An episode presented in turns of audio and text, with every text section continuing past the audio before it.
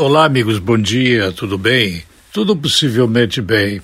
Na ausência de eu poder falar sobre resultado de eleições nos Estados Unidos, talvez fosse interessante eu reproduzir aqui o pensamento de um grande jornal brasileiro que faz parte da extrema imprensa.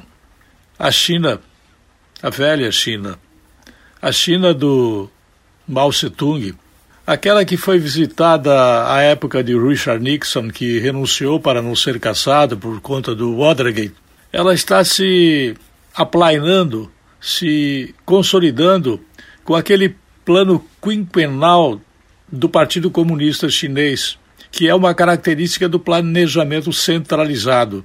No Ocidente, o planejamento praticamente ele é feito em função do consumo do mercado.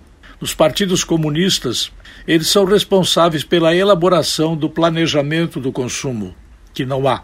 O plano quinquenal do Partido Comunista Chinês não traz nenhuma surpresa, portanto, nesses próximos anos, ao menos do ponto de vista de onde eu olho para esses comentários feitos na imprensa brasileira. O país fortalecerá a autocracia, continuará em ascensão como potência econômica e investirá em tecnologia. Mas, para dizer mais alguma coisa a respeito, eu precisaria saber do resultado das eleições nos Estados Unidos. Não sei. Eu temo pelo resultado, mas eu aposto hoje ainda em uma vitória no voto de Donald Trump. Eu volto logo mais.